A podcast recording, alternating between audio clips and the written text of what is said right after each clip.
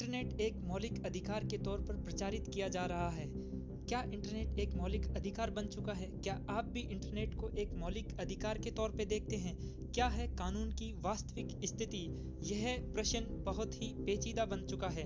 Civil सेवा परीक्षाओं में जुडिशियल सर्विसेज़ एग्जामिनेशन में ये सवाल या तो नंबर बनाएगा या नंबर उड़ाएगा। यदि आप इस मुद्दे की तह तक पहुँचना चाहते हो तो सुनिए आज के पॉडकास्ट का विश्लेषण। क्या इंटरनेट एक मौलिक अधिकार है या फिर ये एक सामान्य अधिकार के तौर पर ही अभी भी जाना जा रहा है?